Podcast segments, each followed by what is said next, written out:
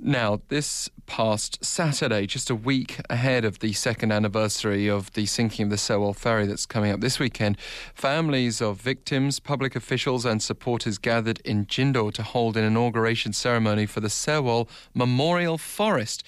And this was created to commemorate the hundreds of lives lost in the disaster. It serves as a reminder to us of what happened two years ago. Here is Jung Min Chol from the Tree Planet, a social enterprise that played a major role in making this project possible.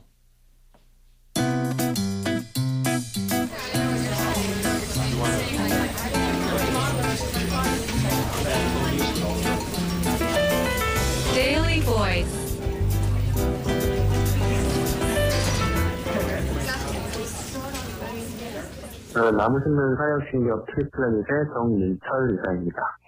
My name is Jung Min Chol, and I am the director of Tree Planet, a social enterprise committed to planting trees.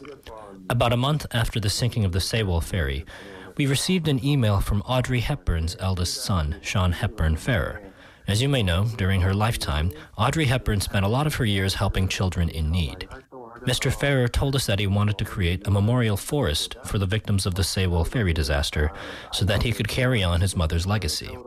So I met up with him, and we visited places like the 9 11 Memorial Grove in Washington, D.C., and discussed ways to carry out this project together. A year after that, in April of 2015, construction of the Sewol Memorial Forest began. Another year has passed, and now we finished planting the forest. The memorial forest is located about four kilometers from Pengmokong, the harbor closest to the site of the sinking. You can find the forest on your way to the harbor. I hope that a lot of people will visit the forest to commemorate the victims of the sinking.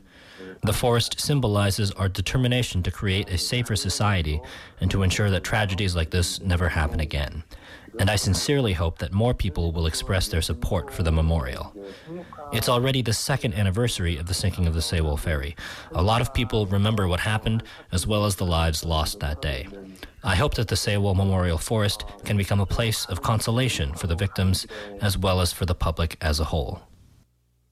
So, if you want to share your daily voice with us, email efmthismorning at gmail.com.